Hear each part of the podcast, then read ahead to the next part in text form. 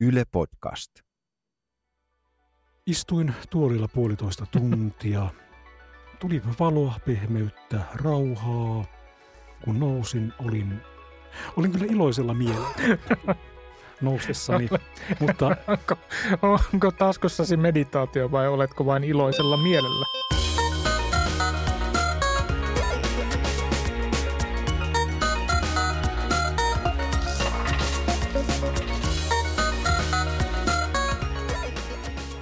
Vikasietotila tässä. Ohjelma, joka on yhtä ilmaista kuin kalja, jos kysytään noilta open source-tyypeiltä. Ja mikäli et ymmärtänyt tätä vitsiä, niin ei se mitään. Ei kukaan muukaan. Tervetuloa kuuntelemaan.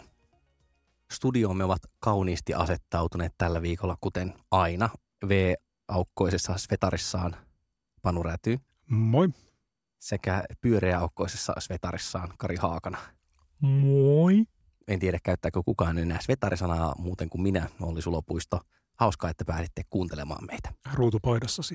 Olisin voinut pukeutua norjalaiseen villapaitaan, mutta se on liian kuuma. Siis sekä sanan molemmissa merkityksissä.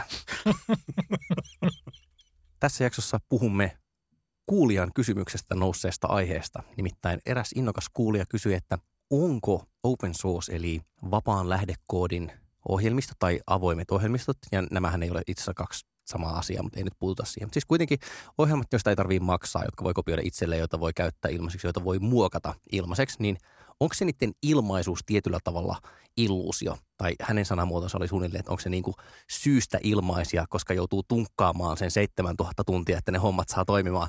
Mä sanon ei tähän ensin, pidä että paikkaansa. Mä sanon ei tähän ensin, että on. Paikkaansa. Mä sanon tähän ensin, että on, ja lopun ohjelma-ajan Panu voi sitten puhua siitä, että miksi näin muka ei olisi. Näin ei todellakaan ole.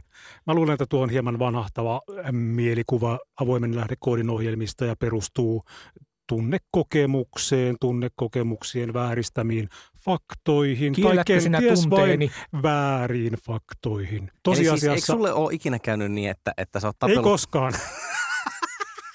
Tätä tää tulee olemaan. Koko tämä ohjelma tulee olemaan tätä. Koskaan ei ole käynyt näin. Okei, okei. Mutta siis n- nyt sä saat ihan rauhassa esittää siis puolustuspuheenvuoro. Eli selitäpä nyt, että minkä takia muka ei ole niin. Mä myönnän, että todistustaakanhan pitäisi olla sillä, joka esittää väitteen, mutta mennään nyt toisinpäin. Siis minkä takia muka ei ole niin, että monet vapaan ohjelmiston ohjelmat on aika niinku työläitä saada toimimaan kunnolla. Mä luulen, että toi on oikeasti semmoinen hieman vanhahtava näkökulma tuohon, koska mä itsekin muistan sen ne ajat, jolloin niin kuin avoimen lähdekoodin softat olivat usein hieman, sanotaanko kauniisti, äh, hieman epävakaita. Tai niissä oli pieniä käyttöliittymään liittyviä, sanotaanko kupruja. Eli hiiri ei toiminut, jos ollaan ihan täsmällisiä. mutta, mutta tänä päivänä se tänä päivänä se tilanne on hyvin toinen.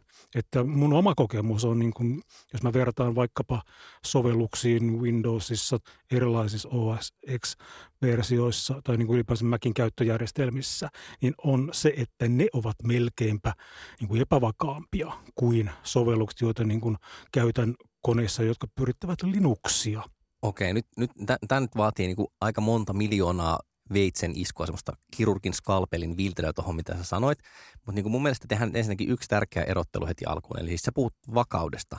Mä en kiistä, etteikö niinku vapaa softa voisi olla hyvinkin vakaata. Siis se toimii luotettavasti, mutta sen tunkkaaminen toimivaan kuntoon voi kestää tosi pitkään. riippuu sovelluksesta, että jos sä asennat sen sovelluksen vaikkapa Mackiin, niin sehän asennetaan täysin samalla tavalla kuin mikä tahansa Mac-sovellus, jos ei nyt puhuta suoraan niin kuin, tota App Storesta imastavista. Tosin niitä on niin myös App Storessa on näitä avoimen lähdekoodin softia käsittääkseni.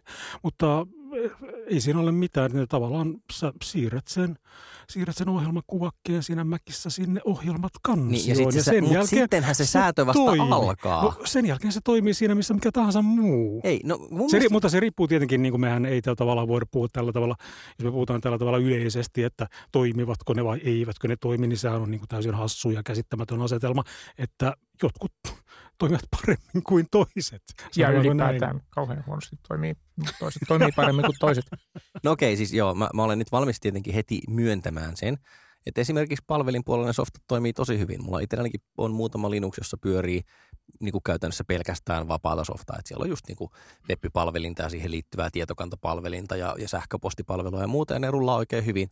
Tosin Siinä mä olen, kuulit, Kari. Tosin mä oon käyttänyt kyllä oikeasti aika monta tuntia niiden säätämiseen, enkä mä oon ihan varma, että tiedänkö mä, niin kuin, että mitä ihmettä mä oikeasti tein koska kerran esimerkiksi oikeasti puras semmoinen homma, että tuli niin kuin iso versiopäivitys johonkin juttuun, joka muutti muistaakseni postipalvelimen konfitiedostoa sillä tavalla, että sehän ei enää toiminut sen jälkeen. Mutta nyt siirryimme tavallaan puhumaan hyvin monimutkaista järjestelmistä, jos puhuimme äsken jostain loppukäyttäjän yksittäistä sovelluksista.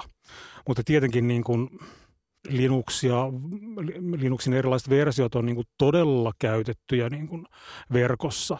Kari rakastaa Google Docsia, niin käyttää sitä jatkuvasti joka asiaan. Ja saamme kuulla näitä Karin palopuita Google Docsista jokaisella nauhoituksemme tauolla. Mutta Googlehan käyttää siis mun käsittääkseni produktiopalvelimissaan nimenomaan niin kuin Linuxia ja Debi, niin kuin riisuttua Debiania. Niin, esiripun Et, takana. Niin, esiripun takana jyllää Linux. Tuo on Kari, vähän niin kuin, Kari, että, Kari, että, Olet, että Ford Kari. Escortissa käytetään niin kuin metallia. So fucking what? Kari, olet Linux-käyttäjä. Myönnässä. No siis voi, ol, voi olla, että käytän Neptunusta tai itse asiassa Uranusta, jos halutaan olla ihan täsmällisiä. Mutta ei, ei silloin niin kuin mitään merkitystä, koska emme, emme näe sitä. Niin, siis tässä mun mielestä niin kuin nyt on tämmöinen ero, että tosiaan ikään kuin palvelin puolella pyörivät softat, semmoiset, joissa ideanakin on, että, että ne konfataan niin kerran tai harvakseltaan ja ne palvelee montaa ihmistä ja ne toimii pitkään. Joten on tavallaan järkevää, että mä käytän vaikka puolikkaan työpäivän jonkun systeemin opettelemiseen, jossa sitten niin monta vuotta ruksuttaa sillä. Se on ihan fine. Mutta sitten taas jos miettii tällaista, mulla on pöytätietokone, sitten mulla on joku ongelma, minkä haluan ratkaista. Mä ensin sanoa, että laittaa MP3-tiedostoihin ID3 tagia, mutta se on liian yksinkertainen, mutta jotain vaikka niinku just äänenkäsittelyä. Ja sitten niinku mietin, että lähdenkö hakemaan tähän tota open source-ratkaisua eli ohjelmaa vai ostanko sovelluskaupasta jotain, joka maksaa ehkä sanotaan vaikka parikymppiä. Voi maksaa monta satastakin, ei siinä mitään. Mutta niin, niin mä väitän, että tässä tapauksessa kyllä todennäköisesti vähemmällä pääsee, jos itse ostaa sen parinkympin kaupallisen sovelluksen koska siinä säästää aikaa. Ennen kaikkea siis kaikkein eniten kyse on siitä, että säästää aikaa. On tosi monia asioita, jotka ikään kuin teknisesti ottaen saat onnistumaan – avoimen lähdekoodin ohjelmilla, mutta se niin kuin vaatii vaan hikeä ja kyyneleitä ja välttämättä aina se ei toimi. Kyse ei ole bukeista, mutta niin kuin rajoittuneesta toiminnallisuudesta. Ja itse, on... itse pidän tuota kyllä vanhahtavana näkökulmana, koska monet, se voi olla, että on tietenkin niin kuin meillä on niin erikoisaloja, jotkut äänenkäsittelysoftat, joissa voi olla tämmöisiä niin kuin tavallaan tapauskohtaisia no ei eroja. voi olla, vaan on. No, joissa on tiettyjä eroja, mutta meillä on myös paljon softia, jotka on niin kuin tavallaan toiminnallisuudellaan täysin identtisiä niiden kaupallisten tuotteiden kanssa sillä kokemuksella, mitä minulla on ja, ja laajalla... Se Linux-käyttäjä Kari sieltä nurkasta nyt. Laajalla ystäväpiirillä, niin että avoimen lähdekoodin nimenomaan asennettava ohjelmisto tai että jos se käyttäjä ryhtyy semmoista käyttämään, niin siihen liittyy enemmän kuin ei ideologinen valinta. Siis siitä, että haluan käyttää avoimen lähdekoodin ohjelmaa – että se, se vaatii tietoisuutta ensinnäkin niistä vaihtoehdosta ja se vaatii aktiivista ikään kuin nojaamista siihen suuntaan, että haluan käyttää tällaista. Mä en tarkoita tällä sitä, että etteikö kaupallisen ohjelman käyttöön liittyisi ideologista valintaa, mutta se on jotenkin enemmän piilossa se ideologinen valinta tai se on ikään kuin implisiittisesti rakennettu koko siihen tapaan, jolla me käytetään ohjelmia ja jolla me käytetään tietotekniikkaa. Niin siis mä ajattelen ainakin niin, että, että jos niin kuin tiedän, että haluan käyttää nimenomaan vapaata ohjelmistoa, että ei pelkästään, että haen siis ilmasta softaa, mm. niin on varmaan niin kuin valmiimpi hyväksymään, että siihen liittyy jotain tämmöisiä – vaihtokauppoja, joista yksi saattaa olla se, että se on vähän hankalampi. Se toimii ehkä hyvin, mutta siis vaatii enemmän aikaa. Ja mulla on myöskin niin kuin kykyjä, siis niin kuin mulla on halu, mutta mulla on myös kyky tehdä sitä tunkkausta, oli se tunkkaus niin kuin oikeastaan minkä tasosta tahansa. Niin, mutta kaikki ohjelmat, niistä eivät vaadi sitä tunkkausta, tätä haluan korostaa. Okei, okay, mä, mä oon valmis myöntämään toisenkin pointin, eli ton, että on olemassa monia isoja ja suosittuja avoimen lähdekoodin ohjelmia, jotka toimii tosi hyvin.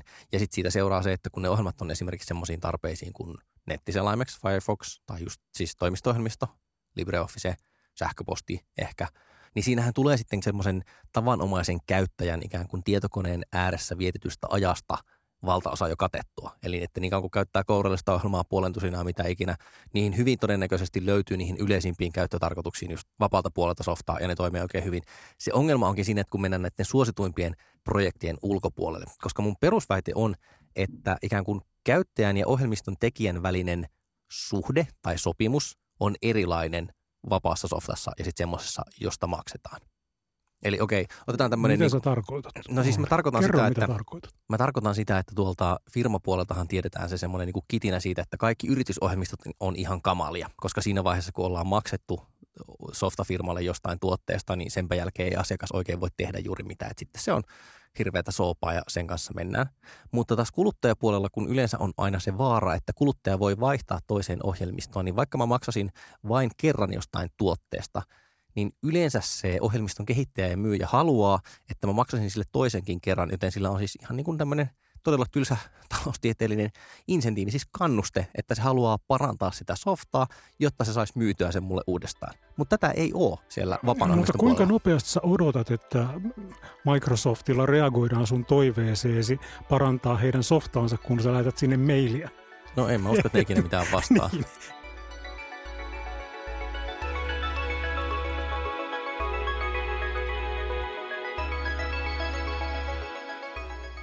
Perinteisestihän niin kuin avoimen koodin puolella sanotaan, että ihmiset ohjelmoi sellaisia ohjelmia, jotka ratkaisee jonkun niillä itsellään olevan ongelman. Ja sitten sit niin ne jakaa sen muille ja on tosi kiva, jos se ratkaisee myös, myös jonkun toisen ongelman. Mutta et eihän niillä ole niin mitään erityistä motivaatiota, että et sitten niin joku käyttäjä kirjoittaa, että hei, aloin käyttää ohjelmaa ja se toimii ihanasti ongelmaan A1. Minulla on myös rinnakkainen ongelma A2, johon se ei nyt vielä toimi, että voisitko tehdä asialle jotain. Ja jos kehittäjä itse ei niin kuin jos hänellä ei ole sitä ongelmaa A2 omassa elämässä, niin miksi niinku, mitä Niin, nyt muuta sä palaat kuin ta- takaisin tavallaan viet sen niin semmoiselle mikroskooppiselle tasolle, että sä vertaat yksittäistä käyttäjää ja yksittäistä Linux-kehittäjää Niin, no, mä, mä nimenomaan... johonkin niin kuin suureen yritykseen. Ei, kannattaa- ei, vaan, ei, mutta ei, vaan nimenomaan niin kuin yksittäisen. Siis mä vertaan nimenomaan yhden tai muutaman ihmisen kaupallista, siis softaa myyvää firmaa niin kuin yhden tai muutaman ihmisen open source-hankkeeseen. Mutta hyvin usein näiden yksittäisten ihmistenkin johtamis open source-hankkeissa on ikään kuin ympärillä tavallaan ke- muita kehittäjiä. Hyvin usein my ass. Ihan varmasti, jos rupeat plottaamaan lukumäärään, ei taatusti ole valtaosassa. Väitän, että valtaosassa on yksi kehittäjä ja luultavasti myös No yksi voi- tai nolla käyttäjää. Joo, jos sä katsot jotain GitHubin niin kuin pienimpiä.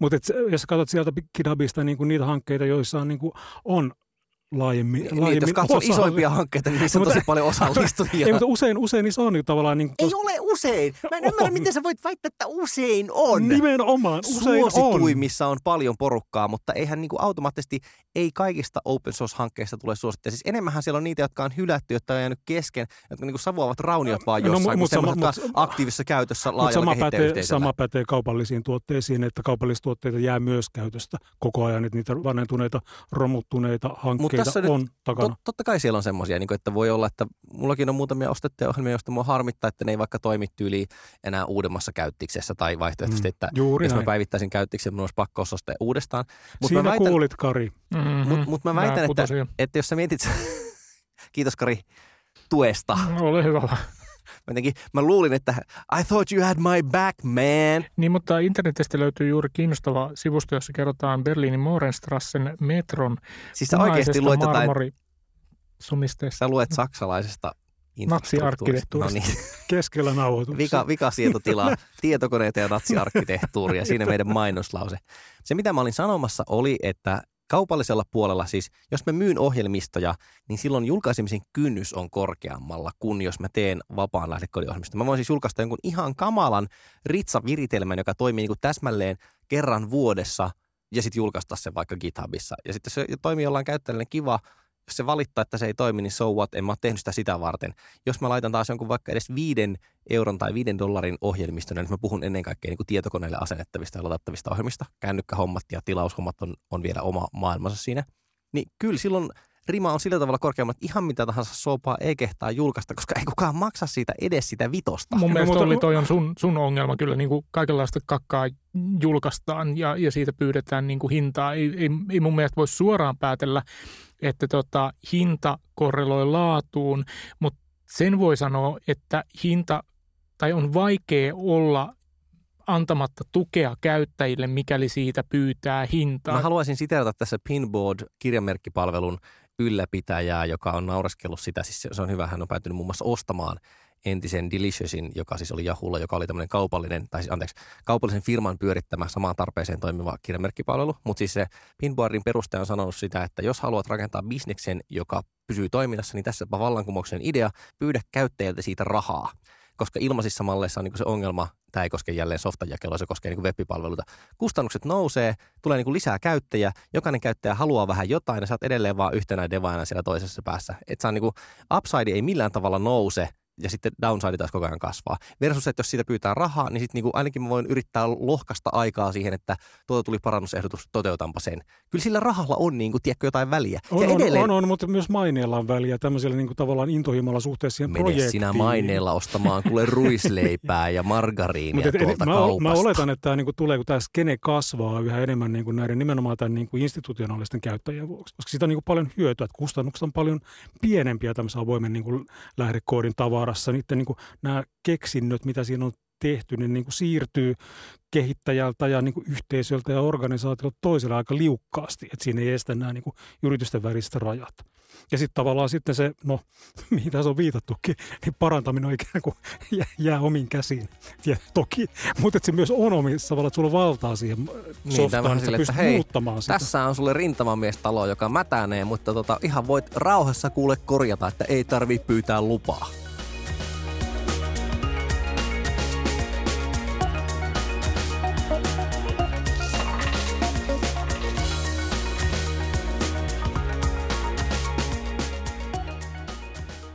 Jatkan kielikuvien väärinkäyttöä ja ilmoitan, että nyt suljemme avoimen haavamme tässä vikasietotilan loppuosiossa.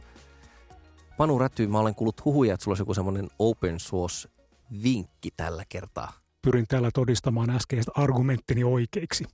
Suostelen ohjelmaa nimeltä Skim. Se on Mäkkein tehty tämmöinen avoimen lähdekoodin PDF-lukija.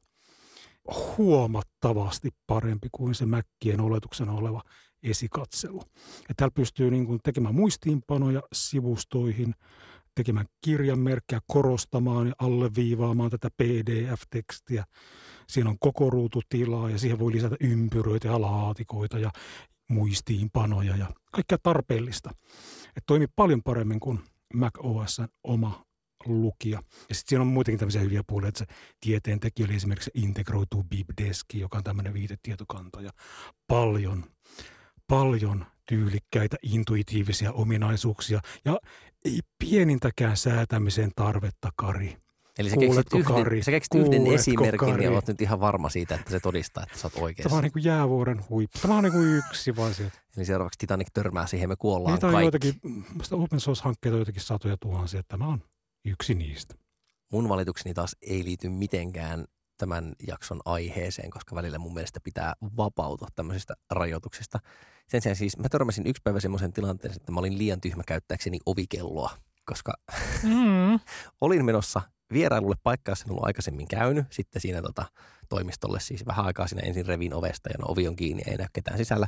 Tuossa on ovikello, jossa lukee, oli vähän silleen niin kuin dymoteipillä vedetty siihen firmojen nimet. Ja sitten katsoin, että okei, keskimmäisenä niistä on se, mihin mä oon menossa. Painan siitä, mitään ei tapahdu. Siinä näkyy myös, oli niin kuin ovikamerat, siinä oli kaiut ja ovikamera.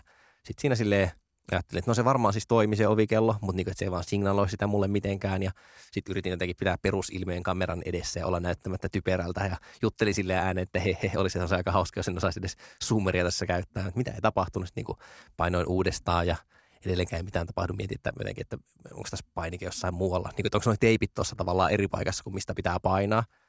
Ja sitten testasin semmoista, että otin hanskan pois ja painoin, niin silloin se toimi. No jumalauta, se oli kosketusnäyttö summeri. No, niin kuin, en mä tiedä, ehkä siinä olisi se idea, että siihen pystyy ohjelmoimaan siihen yhteen tauluun niin jotenkin monta eri virtuaalipainiketta. Mutta siis olen kohdannut ovisummerin, jota en osannut käyttää. En ihan täysin suostu ottamaan tätä kyllä omalle kontolleni nyt tätä ongelmaa. Että aika pitkälle ollaan menty, kun teknologia on siinä pisteessä, että ei osaa soittaa summeria. Kari Haakana, pikkulinut visersivät että et osaa lukea, joten sen sijaan haluat suositella kuunneltavaa. Kyllä, kuten kaikki tämän podcastin kuulijat, minäkään en osaa, osaa lukea, joten joudun hankkimaan tietoni yksistään äänikeinoin välittyyn informaation avulla. Suosittelen BBCin aiemmin tänä vuonna tekemää podcast-sarjaa nimeltä 50 Things That Made the Modern Economy. Eli tämmöinen 50-osainen podcast-sarja talouden kehityksestä tai siitä, että miten, miten talous on kehittynyt, mitkä asiat siihen on vaikuttaneet. Ja, ja tämä on mun mielestä hauskasti tehty. Ne valinnat, joita siellä on, ei ole kaikkein itsestäänselvimpiä. Esimerkiksi se, että miten tietotekniikka on vaikuttanut talouteen ja, ja talouden kehitykseen on tietysti moninaiset, mutta esimerkiksi tässä sarjassa käytetään esimerkkinä tai esimerkki tietotekniikasta tai tietoteknisestä asiasta, joka on vaikuttanut talouteen, on nimenomaan kääntäjä, siis compiler. Ja itse asiassa sekin on vielä tavallaan vain keino päästä puhumaan sellaisesta hieman unohdetusta tietotekniikan uran uurteesta kuin Grace Hopper, joka siis on, on Grace Hopper onkaan vieläkin elossa muistaakseni. En ole ihan varma. Väittäisin, että ei ole. Voin tarkistaa kännykästä mutta sillä välin, kun sinä nolaat sinne itseäsi. Tuota, mutta Grace Hopper joka tapauksessa siis äh, oikeastaan kehitti softan ja raudan eron, kehitti COBOL ohjelmointikielen ja, ja siis kääntäjän ja on, on sitä paitsi ensimmäinen ihminen, joka todistetusti siis kirjallisessa muodossa on käyttänyt käsitettä bugi silloin, kun puhutaan tietokoneesta, koska hän puhui ihan fyysisestä oliosta. Ötökästä. Niin, ötökästä, joka, joka siis oli mennyt tietokoneen sisään ja, ja sen takia tietokone ei toiminut, koska siellä oli oikeasti ötökkä. Grace Hopperista siis lisätietoa BBCin mainiossa podcast-sarjassa Fifth Things That Made the Modern Economy. Ja onko Grace Hopper elossa? Grace Hopper kuoli vuonna 1992. No melkein hän on elossa. Muist, niin no se johtui varmaan siitä, että sitä muistettiin juuri aiemmin tänä vuonna jossakin Google Doodlessa. Aivan, siitä olisi 25 vuotta, niin, niin. se olisi sopiva semmoinen. Joo, kyllä. Mutta nyt kun olemme saaneet tämäkin aiheen todella tyydyttävästi ja sivistyneesti ihan tälleen herrasmiesmäisen argumentaation keinoin paketoitua, eikä tästä enää ikinä puhuta. Nämä mustelmat sitten paikataan tuossa Kävelin, no niin, en, en, en kävellyt avoimen lähdekoodin oveen. Ei vaan siis sidoin kengännauhun avoimella lähdekoodilla ja sitten ne yhtäkkiä hävisi kesken kaiken. Mutta siis se mitä olin sanonut, sori, ei saa lyödä enää tälle vyön alle tässä vaiheessa tosi epäreilua. Halusin vain sanoa, että kiitos kuuntelemista, rakas kuulija. Jos haluat ottaa meihin yhteyttä, niin Panu, mitä pitää tehdä? Lähetä meille sähköpostia osoitteella vikasietotila.yle.fi. Twitterissä meidät tavoittaa hashtagillä vikasietotila ja meidän voi laittaa myös kommentteja meidän vikasietotila-teksteihin, joita löytyy Ylen saitilta. Osoitteesta yle.fi kautta vikasietotila. Entä Kari, pitäisikö meidän pakottaa kaikki kuulijat värväämään yksi uusi vikasietotila siis perustaa vikasietotila pyramidihuijaus? Kyllä, arvoisa kuulija, mikäli et välittömästi tämän jälkeen pakota yhtä ystävääsi kuuntelemaan ja tilaamaan vikasietotilaa, lähetämme yhdelle viattomalle ihmiselle avoimen lähdekoodin ohjelman. Sinä olet vastuussa siitä, että ihmiset eivät saa avoimen lähdekoodin ohjelmia. Käännytä kaverisi nyt. Vielä ehdit vaikuttaa, mutta kohtaan myöhäistä. Kohtaan myöhäistä lähtee tältä CDtä pahaa aavistamattomille ihmisille, jotka sitten yhtäkkiä ovat tunkkaamassa no, siellä jotain tekstieditoria. ja tämä ihan kohta rupeaa toimimaan ja sitten mun tehokkuus räjähtää nousuun. Olen jo melkein mäpännyt kaikki oikotiet tänne emaksi. Ihan välillä vaan äkkösestä tuleekin se, jotain login siitä, mutta periaatteessa homma toimii. sivalluksia. No, loppua kohti vähän pitää kampata. Joten eipä sitten muuta kuin kerrotaan vaan, että tämä tunnusmusiikki tässä on Juha Jaakkolan ja Juha on myös tämän koko ohjelman äänituotteen vikasiitotilan puolesta. Kiitoksia ja seuraavaan kertaan. Moi moi. Moi.